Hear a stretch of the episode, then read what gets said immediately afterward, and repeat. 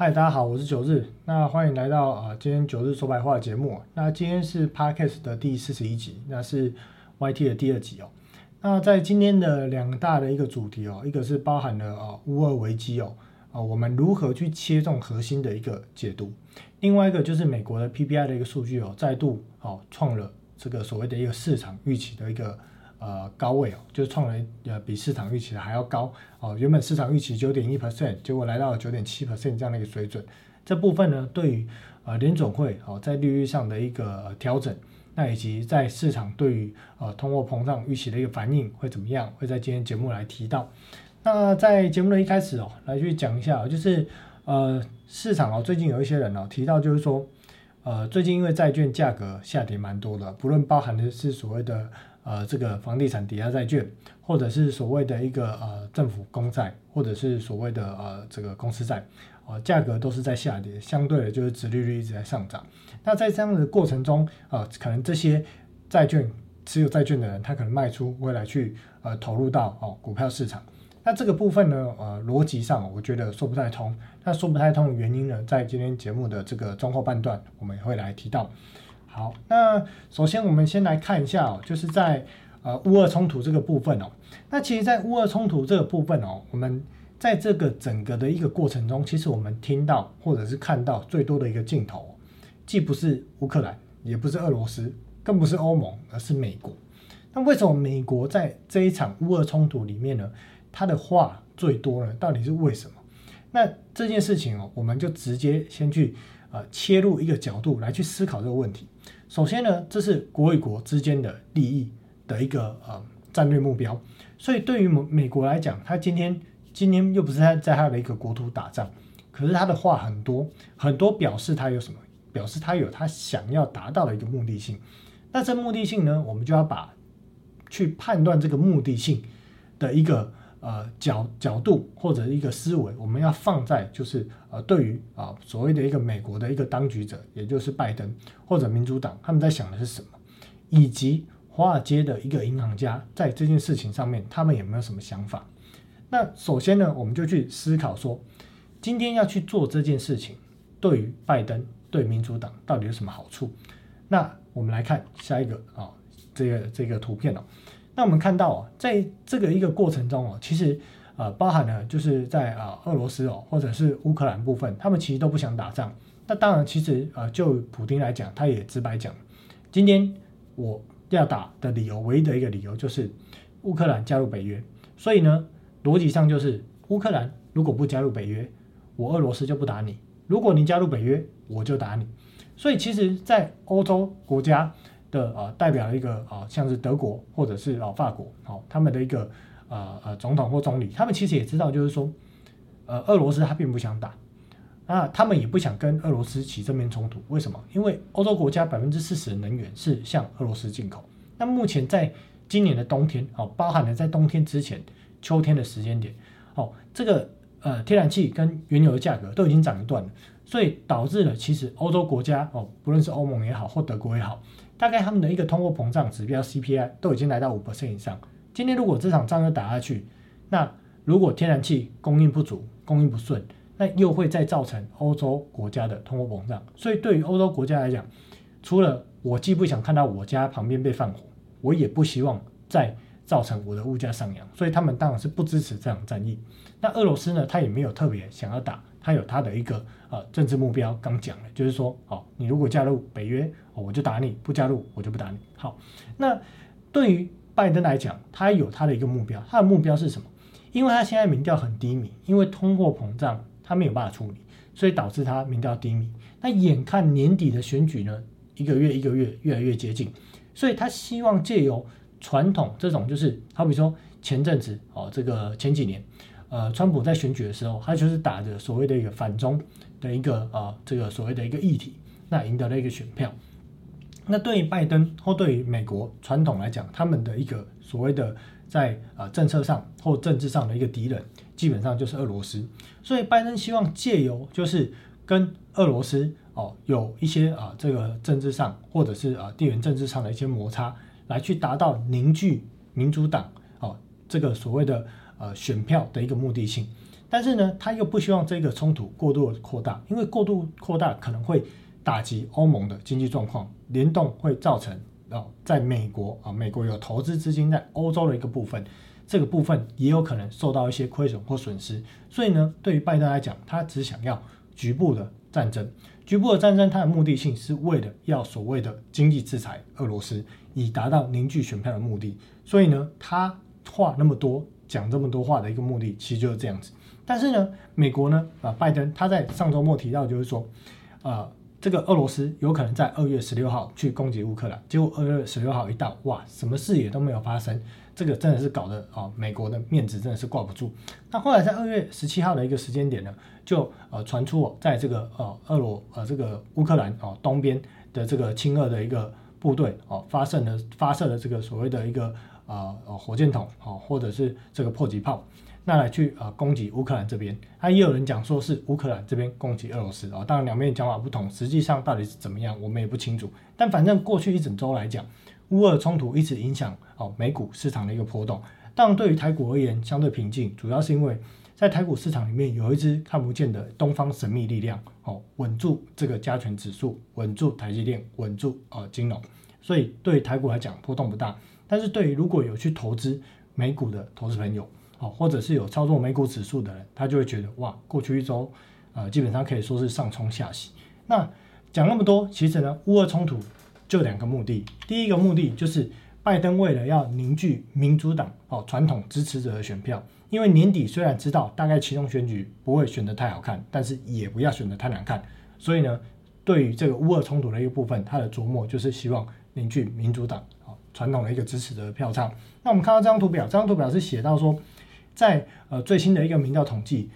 拜登哦不支持拜登的啊这个支持度啊已经来到了五十三，好，那支持的只有百分之四十一，好，所以这个在呃去年的哦九月份就已经来到一个关键的一个交叉点，那现在呢不支持度呢是显著大于支持度，那第二个一个政治目的就是为了希望透过制造地缘政治动荡，让钱回流美国，那我们刚刚提到他也不想把冲突扩大太多，因为美国他。投资在欧洲国家哦，不论是债市，不论是股市的，或者是其他公司的一些资产部位，它其实是相对高的，所以他也不想搞成全面冲突。但是我们看到这个这张图表是美国它投资在国外股票的一个交易总额。那第一个是啊这个欧洲啊，那加拿大、中国等等。那我们看到欧盟的部分，欧盟投资的一个金额，这个单位是啊十亿，所以这个总金额就是十六兆。在二零二零年底哦是十六兆，那因为这个数据是每年的七月份才会更新哦，所以目前只有到二零二零年。如果要看到二零二一年的一个数据呢，需要到这个二零二二年的七月才有最新的数据，但是这数据也不会差异太大。那我们大概就知道一个概念，除了呢传统的盟友英国之外哦，投资这个四十几兆的一个资产部位之外，第二大的就是欧盟，所以他希望借由制造在这个东欧的一个地缘政治的一个动荡，迫使这些资金。回流美国，当资金回流美国，这些回流美元回流回来的美元就可以干什么？它可以去承接哦，财政部继续要续发的这个国债的一个部位。因为现在联总会呢，大概目前大概剩下两百亿左右，哦，就是剩下的一个金额，大概剩下两百亿的量化宽松，在三月都要结束了，所以呢，少了这个买盘，他希望透过让国外的一个资金美元回流国内哦，来去承接这样的一个国债的一个部位。另外，他也希望说这些资金可以去承接股票市场，让短线上的一个升息或者 QT 的一个议题来讲，这些卖压有承接买盘来去做支撑，所以它有它的一个政治目的性。但是呢，在目前看起来没有打起来一个状况下，它的目的性没有达到，反倒呢弄巧成拙。什么叫弄巧成拙？我们看到最近的一个油价，油价基本上就是一路的盘涨盘涨，一路的就是盘涨到现在九十几块也压不下来，这个也当然带动了 CPI 跟 PPI 的一个上扬。那这部分呢？我相信，我不知道是拜登到底是没有想到呢，还是他觉得啊，这个油价呢，如果透过美国的页岩油增产，可以去抑制这个价格的一个上扬，我是搞不清楚。不过目前看起来就是，呃，想要得到的目的又没得到，结果呢，通货膨胀在油价这件事情又弄巧成拙，搞得两面不是人。所以我觉得现在美国也实在是很难找到一个台阶下。那这场戏到底还会演多久呢？基本上呢，应该是歹戏拖棚，还会拖很久，因为。基本上，如果呃这个呃所谓的一个北约没有给俄罗斯十足的一个保证，不会让乌克兰加入的话，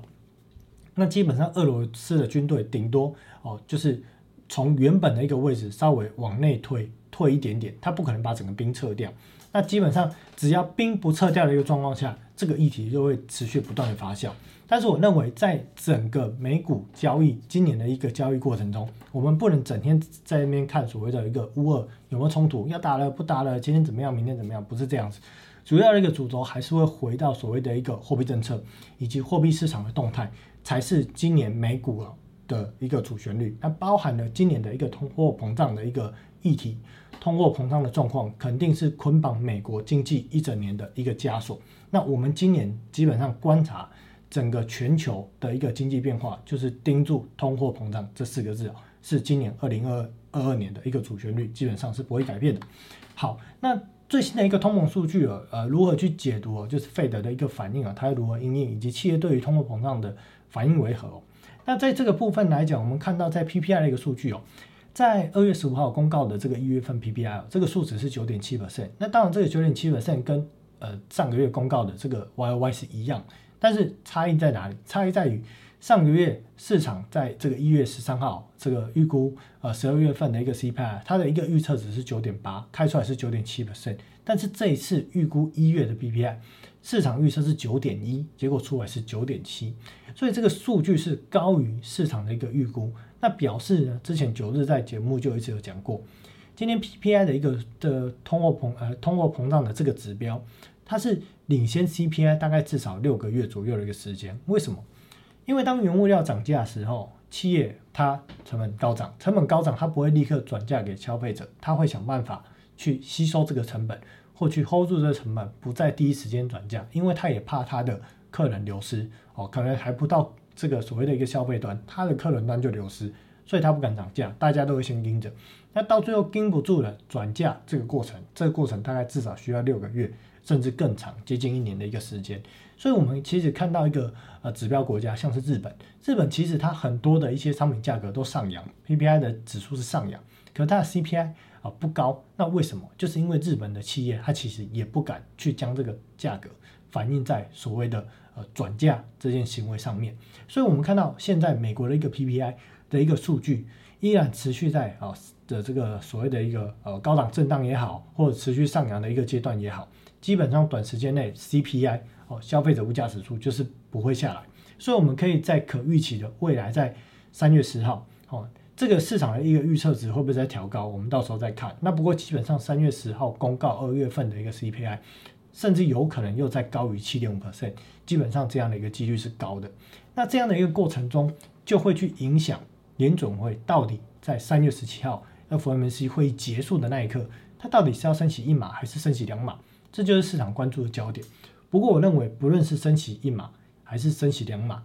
最终在今年的通货膨胀已经不是单纯的升息这件事情，好升个几码、两码、三码就可以压下来，不是，因为包含了目前的一个核心 CPI，它是全面价格的一个上扬的一个状态，所以呢，最终应该还是会升到六码、七码这样的一个过程，这样的一个结果。所以，对于市场的资金在抽紧、抽水的这样一个。过程中这样的一个实质的一个现象，才是今年应该关注的一个重点。所以股票市场如果真的在联总会的部分开始抽水，对股票市场一定会有相对大的卖压出现。那这是 PPI 在细部科目的一个项目。我们看到啊，在呃这个金融啊这个呃最终的一个数值扣不是金融扣除了这个食物跟能源的一个部分之后，在这个部分零点九是 QOQ 的数值哦，它也是上扬的。那这在这一个所谓的一个商品类的部分哦，它其实哦普遍在这个一月份的一个数据哦，QOQ 也都是向上扬的。那甚至服务相呃服务这这一类的，好这一类的这个呃所谓的一个 PPI 数据哦，它也是上扬。所以最终造成的在年对年的一个 Y O Y O P P I 是上涨了九点七个点。那这张图想要表示的就是说。今天这个物价的上扬不是单一哦，什么能源价格高涨单一的一个元素，它是全面性的一个元素所造成的。不论是在啊食物，不论是在能源，不论是在服务品这样方面，它其实都是上扬的一个状态。所以这是普遍性的一个上扬，它已经变成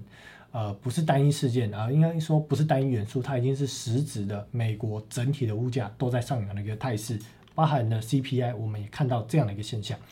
那这样的一个数据对于企业来讲呢，有什么样的一个影响？好，我们看到在这个企业的一个呃标普五百哦，标普五百呢，在目前呢，大概已经有百分之七十五到百分之啊七十八 percent 左右的一个公司呢，它已经公告了一个财报的一个数据。那他们公告财报呢，就会通常会伴随着所谓的一个电话会议，会去描述他们一个财报的状况，以及对下一季的一个营运展望。那以目前已经公告的企业里面哦，有百分之七十三的一个公司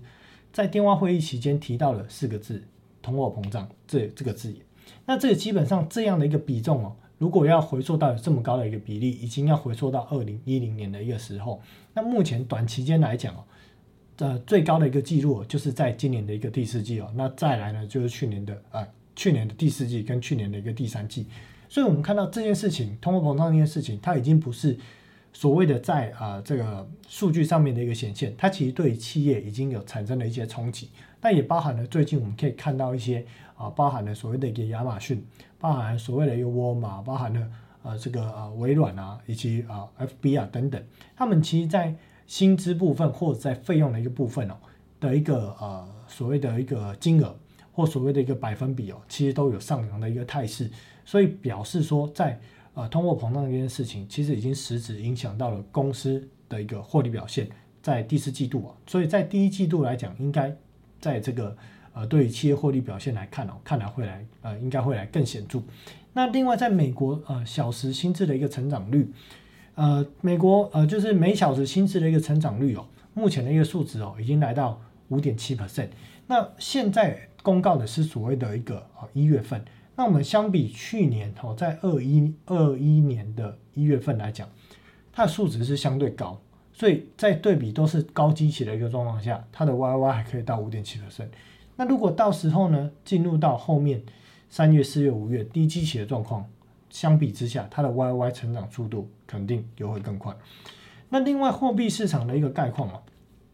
这个是美国金融市场运作的方式哦。那这部分有机会我会找一集来特别去做做说明哦。不过基本上的一个概念就是，联准会跟财政部还有所谓的银行，它在联准会的超额准备金的这个余额，这个三个水位呢是去观察整个美国金融市场里面核心的货币市场。它的水位到底够还是不够？那当然够还不够，不要以为觉得说现在的资金水位可能还有三兆多、四兆多还很多，因为往往流动性过剩跟流动性这个枯竭，它可能也许转变就在一个晚上。所以呢，关键的一个数字哦，到时候我们都会来去说怎么去算哦，怎么去推估这件事情。那我们这张图首要首先要知道就是说，在美国的一个资金池哦。第一，所谓的一个呃一级市场里面几个很重要的哦五大市场回购市场，CP 就是商业票据市场，CD 是定期存单、短期国债跟欧洲美元这五个哦，他们的市场是呃最初级的核心的一个市场，所以这几个市场的利率的变动就十分的重要，他们就是所谓的一个春江水暖鸭先知的领先指标，再来这些资金才会流入到下面蓝色化的股市。债市啊，资产化啊，证券化的一个资产，包含像是这个 MBS 或者是这个 ABS 哦，这些都是证券化的一个资产，好是？还有包含的像是这个 CDO 啊、CL、CLO 等等。那另外呢，就是外汇市场，那剩下的就是这个商品期货。那当然，投入到股市或投入到债市或投入到这个资金池，它还有一个外部来源，就是实体的一个经济。它啊，就是好比说我们一般的一个。呃，消费者一般的投资人哦，我们钱呢也会前进股市、前进债市啊，前进哦这个所谓的一个啊一级交易的一个市场。不过这个金额其实比起来哦，跟啊在银行之间的交易的一个规模，或者是基金哦基金跟基金之间的交易规模，它其实来讲比起来是少的。所以呢，呃，关注的就是在这个资金池的一个水位的一个变化，它将会影响下面哦二级市场哦变动的一个呃重要的一个观察的一个前哨站。那我们看到短期债券的一个利率哦，跟公债利率的变化。最近呢，呃，我跟大家讲这个这个图怎么看哦。那当然，如果是听 podcast 的一个听众，我这边会啊把数字念出来哦，也不需要担心，就是你们听完也可以理解。好，那我们首先在黑色这部分哦，黑色这部分它是九十天期的这个商业票据利率。那这是 A two P two 哦，就是比较低的一个级别。那非金融类，那我们看到这个数据哦，其实在呃，大概呃十一月底哦，十二月初的时候，它就开始缓步的在爬升。那特别在最近一周的时间哦，爬升速度特别快。那快的速度有多快呢？在呃二月十号的时候，它的利率哦大概在零点五五 percent。那当然在早些日子，上个礼拜是更低，大概维持在零点四多。可是呢，到这个礼拜哦，就快速冲高到礼拜四来到了零点七七 percent 这样的一个数字。那表示说，对于这些 A two P two 级别的这个公司，他们发行商业票券的利率是增加的。那增加的过程就势必会造成他们资金周转的一个压力，但是到于呃到底高于多少会让他们产生哦一个呃不适应或者造成风险的一个压力，我们还要再去参考其他的一个利率数据来去判断。那除了 A to P to 商业票据利率短线急升之外，也观察到一个现象，就是 A to P to 级别或者应该说哦。呃，不止 A to B to 啊，包含了 A 级商业票据的一个市场规模已经连续好几周下滑。目前呢，大概已经从呃去年呃大概十一月多的这个一点一兆多，目前已经下滑到一兆这样的一个规模，表示这个破这个池子的水是越来越少，那利率又越来越高，那表示什么？表示呃越来越多的贷方啊，就能够借钱的人，他们越来越不愿意去。借给这种所谓的 A to B to 级别的商业票据来去让他们做周转，那所以这个部分也是可以观察的一个现象。那另外在蓝色的这个线的部分是两年期的公债值利率，十呃绿色的一个部分是十年期哦，这个部分基本上就是看到最近的债券价格，呃不止两年期、十年期的，包含了三十年期、二十年期哦、七年期、五年期，其实都全面普遍的在上扬，甚至短期的。国库券啊，三个月、两个月、六个月，这都一直在上扬的一个态势。那另外我们也可以观察到，这种 CCC 级这边 CCC 级的这个利率，我们要看左边哦，左边这边哦，这个百分比是啊，针对这个 CCC 跟三十年期的抵押贷款的利率。我们看到这个 CCC 级的这个呃，乐色债哦，公司的这个债券价格的债券的一个值利率哦，在呃十一月份左右的时间点，它大概是在八个 percent 多。可是到现在已经上扬到接近九点多 percent，那这个数字应该说从七接近八 percent 到现在九点多 percent，所以它也是一个价格持续在下跌，利率持续持续在上扬的一个状态。那三十年期的抵押房贷利率也是在上扬，而且我认为在三十年期的房贷利率上扬速度在未来会更快，主要是因为什么？因为联准会它的 QT。基本上应该会从两个方向来去先去做缩表，一个应该就是所谓的一个短期国库券，另外一个就是 MBS 这个部分。所以一旦联总会开始停止了，在这个三月份开始停止购买 MBMS，那发行 MBMS 的房地美、房利美，他们卖给市场的一个价格，那一定会呃，就是他会想办法把这个。利率这个利率会呃市场的接受度，它一定要求要更高的利率。为什么？因为对 M B M B M S 对这个美国的呃房就是去贷房贷的这些消费者来讲，他们是每年可以去做这个房贷的重新再贷款。所以呢，对于这些持有债券的人，他们的收现期限不一定的一个状况之下，他们需要考量这个风险。去加注在他们的利率水准里面，但是为什么过去一段时间 MBMS 的一个利率可以压得那么低？因为最大的买主就是联总会，联总会它不 care 这件事情，所以利率就可以压低。可是少了联总会这个买盘之后，这样的一个风险利率它也会叠加进去 MBMS，所以。如果当联总会开始停止购买债券，呃，MBMS 这个债券的状况之下，我们就会看到，应该从三月份开始，MBMS 也就是三十年期的房贷利率，应该会快速上扬的一个态势。那另外刚提到了，在呃公司债的一个部分哦，我们就可以去看一个数据，这数据呢是美国目前发行在外的，包含了股票的市值，包含了未偿还的债务的数据。那截至二零二零年底哦。这个呃，corporate bonds 这个是公司发行的，包含的债券，包含的商业票据。它在二零二零年底的规模是十点五兆，但是它在二零零六年的时候只有十点九兆，表示短短的十四年左右的一个时间哦，它的这个 YOY 哦成长放大了一百五十 percent 哦，就是增加了一点五倍，这规模是非常庞大。那右上角这边有个数据哦，截至今年的一个第三季哦，这个数据就是。呃所谓的一个公债哦，那应该说公司债啊，公司债的发行量大概是十兆，那十兆再另外加上现代的商业票据一兆，大概就是十一兆这样的一个规模。所以其实，在过去十多年来，两个成长最快的呃所谓的债呃债券的一个市场，一个就是公司债，另外一个就是最右边的这个政府公债。那为什么政府公债看到二零二零年底只有二十点九兆？哎，不是，大家就会大家就会想说，哎，现在的公司公债的一个发行量不是三十兆的嘛？这中间主要的一个差异是美国联邦政府之间的借贷，它不计算在这个里面。好，这个数据是另外独立出去。但是它当然它的联邦总发行的债务量现在已经突破三十兆，但是如果实际是流通在外面的一个债务状况，如果到今年这个时间点来讲，应该落在二十四到二十五兆左右。所以这两个部分是呃过去十多年来成长最快。那当然政府公债不会有违约的问题，基本上美国政府不会有违约问题。所以，如果未来我们要关注的利率哦，特别关注的焦点，可能就是在公司债的值利率，或者是商业票据利率的变化，可能会是影响未来。如果呃，在这个美国联总会快速升息的一个状况下，首当其冲哦，最有高风险的一个呃债券资产的一个部位哦，应该就是在公司债或商业票据这个部分。那这个图呢，是在讲说，过去这之前有秀过，在二零。一一年到二零二一年十年时间哦，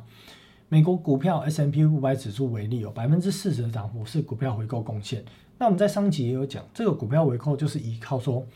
我今天正的企业发行公司债，那发了公司债，我有一另外一套钱，我就把原本赚的钱拿去回购股票，把公司债寄来的钱拿去作为企业经营所需。所以，如果当今年的利率开始上扬的一个状况之下，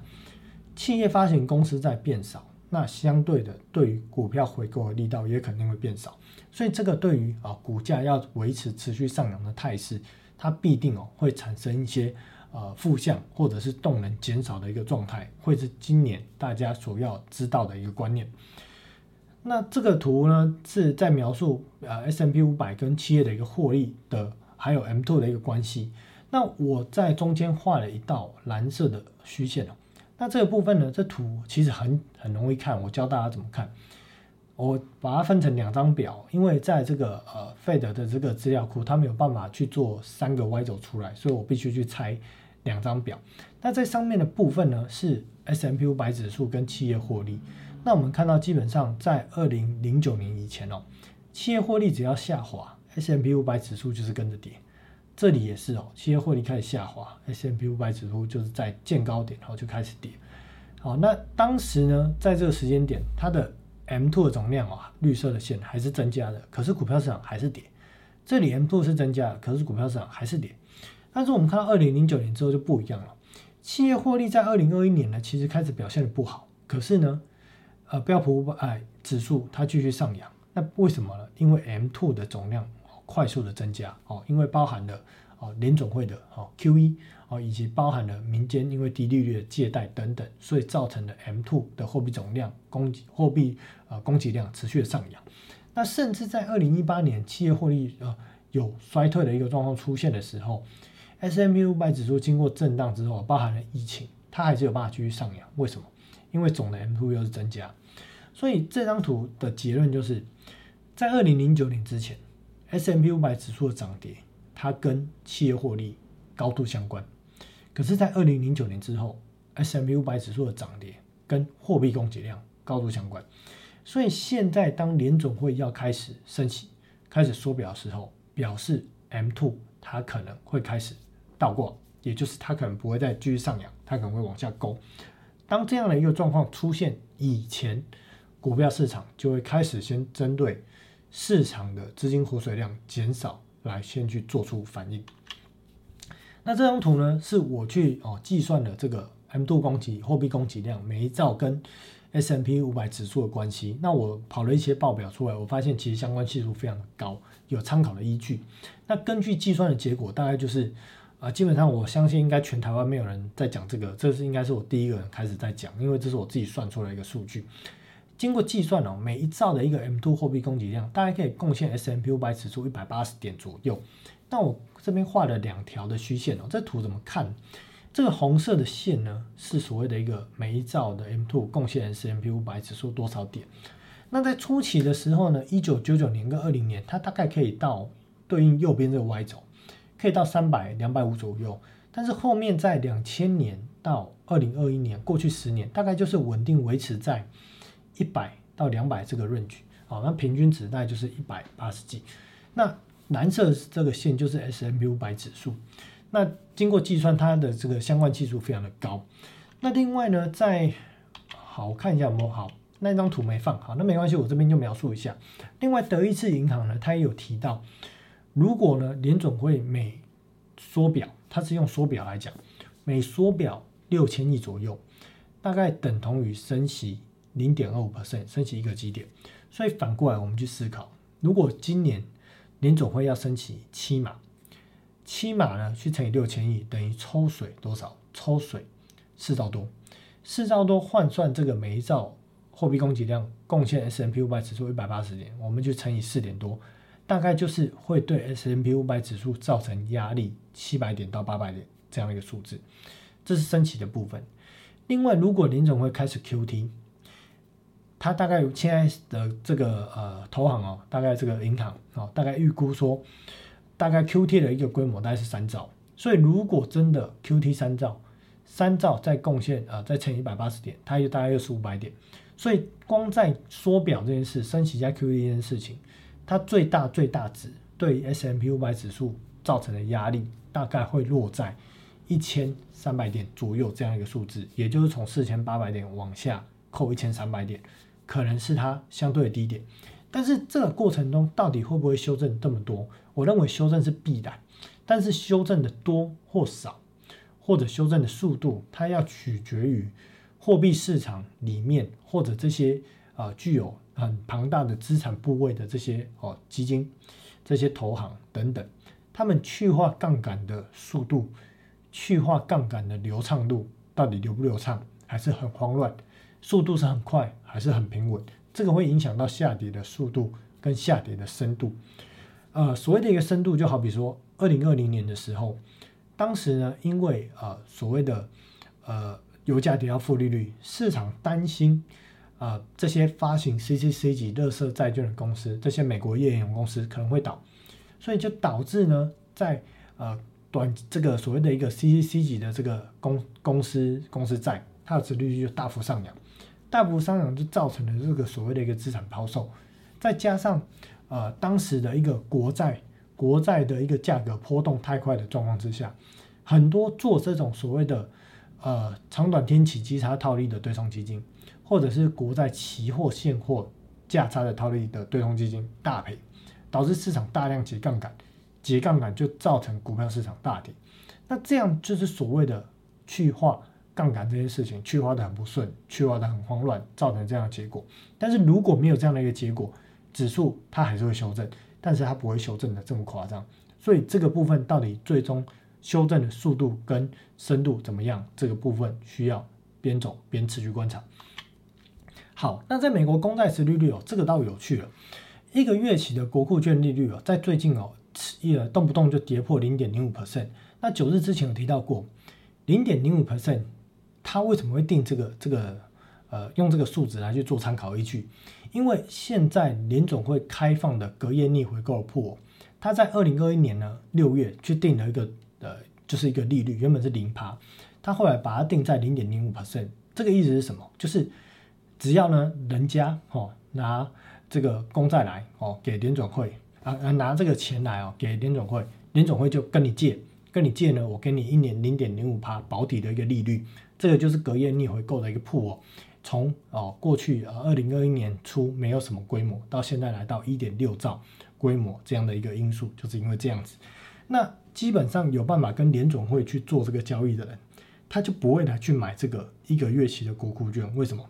因为这个交易上面它的一个价格，它需要交易成本啊。既然有交易成本，结果利率又低于零点零五 percent，那我干嘛干脆不借给联总会呢？我跑来买一个月期国库券干嘛？所以我们会看到，如果一个月期国库券利率跌破零点零五，表示市场上有很多的钱是没有办法跟联总会做交易的，它不是属于联总会的交易对手。所以它因为长天期公债三十、二十、十年、七点、五年、三年、两年、一年、六个月、三个月、两个月都在跌的一个状况之下，公债持率上扬嘛，价格下跌嘛，在这样一个状况之下，它只好把资金一直往最短天期的一个月期的国库券来去做避险。价格上扬推动之后，当然就会导致殖利率价格的啊殖利率下跌，所以我们就会看到最近的一个月期的国库券的殖利率往往都跌破零点零五，只有零点零三，甚至二月十五号到零点零二。那为什么在二月十七号的利率来到零点零六？主要是因为在当天发行了啊这个四周的一个国库券，那它成交的利率是零点零八。那因为这个财政部公告的这个利率是根据目前的旧发行的公债跟新发行的公债，它可能有一个加权的一个呃比例的一个算法，最终算下来结果哦利率成交是在零点零六。但是我预期在这一天过后，市场呢会有。哦，也会持续有很多的钱，因为如果公债价格持续下跌的一个状况下，中长天级国债的资金一定会继续往一个月期的国库券去挤去冲，所以未来这个一个月期的国库券利率在下周应该还是又会见到零点零五 percent 以下的一个水准。那下个礼拜我们特别要关注，就是在财政部，财政部它在下个礼拜啊会去发行两年期、五年期、七年期，这是中长债。规模大概是一千五百亿哦，这个是啊 billion 哦，所以这个一个单位就是哦五百二，那这三个加起来大概就是一千五。那另外呢，它也会发行半年期的国库券跟一个呃一年期的国库券，这边大概就是八百多亿。所以我们会知道一个观念，财政部大概在下个礼拜，它会向市场抽水至少两千啊。我如果在这个十三十三 week 就是呃十三周这个比较短天期我不算。大概财政部会对下周会对市场抽水，大概在两千两百亿到两千三百亿这样的一个规模，那我们就会见到在下个礼拜五公告的啊这个所谓的一个超额准备金的一个破的一个水位，应该会下降至少一千多亿这样的一个水准。那至于剩下的一个钱有没有可能是从 RP 的一个市场好去买，或者是啊联总会目前还有两两百亿美金的资金可以去买，应该会从这边来去扣。但是我们可以看到下礼拜五公告的超额准备金的一个水位哦，应该会有比较啊明显下滑的一个状态。好，那标普五百指数的部分哦，之前有画几个圈圈哦，我这边再画一下哦。大概就是说，呃，几个关键的一个支撑点哦，基本上它已经啊算是啊跌破了，所以呢，短线上它进入一个箱型或者一个区间整理的一个态势。那目前在三月十七号以前哦，这个低点到底能不能守住哦，其实就是市场非常关注的一个重点。那当然短期有很多的一个闹剧啊，包含了乌二的的一个闹剧哦，包含时不时就会呃有一些官员跳出来啊，讲一些奇奇怪怪的言论，比较偏鹰派的言论，这可能都会造成呃所谓的一个美股指数它比较有压力的一个呃原因。不过我认为最终还是回归到我们一直在呃整个呃从去年到今年整个节目主轴一直在讲的货币市场。货币市场啊，基本上只要抽水，势必对股票市场会造成卖压，造成呃向下的一个压力。所以最终我认为，在这个解杠杆的一个行为持续哦去化所谓的一个资产部位，降低资产部位去杠杆的一个状况下，它会持续持续，它就会造成 S M P 五百指数啊，包含的道琼、包含纳斯达克等等，它都会有压力。所以短期上，在三月十七号之前，我认为这个低点还是会去测试，但是会不会跌破呢？真的就要看。到时候修正的一个状况。不过，如果硬要讲，我认为跌破的几率是高了。那跌破之后，看有没有机会去寻求这个位置哦，来去做支撑哦，等待三月十七号的一个结果。但是，我认为不论三月十七号的结果最终到底是升一码还是升两码，其实基本上今年的一个通货膨胀哦，如果没有真的升到五码以上，大概是很难压制下来。那如果联准会爱升不升，它为了避免呃所谓的一个资本市场动荡太大，而刻意的去放慢或降低升息的一个速度或幅度。那如果通货膨胀失控，其实联准会它可能未来需要再用更多的息、更多的时间，才能够去解救、解救哦，或者是解决实体经济通货膨胀的问题。这个其实对于实体经济或者对于金融市场来讲都不是好事。所以我认为不如长痛不如短痛。短时间内呢，呃，在一个符合。呃，一个现状啊，符合一个实际需求的一个状况下，尽量把利率拉升，把通货膨胀压下来，股票市场回落下来之后，其实又是一波大多头的开始哦。这样子大家交易起来，风险也比较低，那利润呢空空间也比较多，也比较好操作。那加权指数的部分哦，呃，偏空言论我就不多讲了，原因呢在第一集就讲过了，就是呃很上面上上面的人哦，不太喜欢大家讲台股看空这部分。那 anyway 哦，目前台股呢在外资的一个持有哦，它的这个台股的这个市值的一个部位哦，大概是呃四十三 percent 左右。那呃合计二一年哦，二零二一年外资大概卖超台股呃四千多亿。那这个部分来讲，如果外资要再有比较大幅的卖超，基本上就是美股如果开始出现主跌段，才会有比较卖比较大的一个卖超。所以基本上，如果在呃短时间内哦主跌段还没开始的一个状况下，台股应该还是会偏向一个区间震荡整理的一个态势哦比较大。那个股的部分呢，就是要看 OTC 指数的一个部分哦来去。呃，从这个题材面的一个股票来去做选股，可能会比较有机会。当然，我认为不会是普遍性的上涨，而是特定的一些有题材性的股票会上涨。但是，多数的中小型股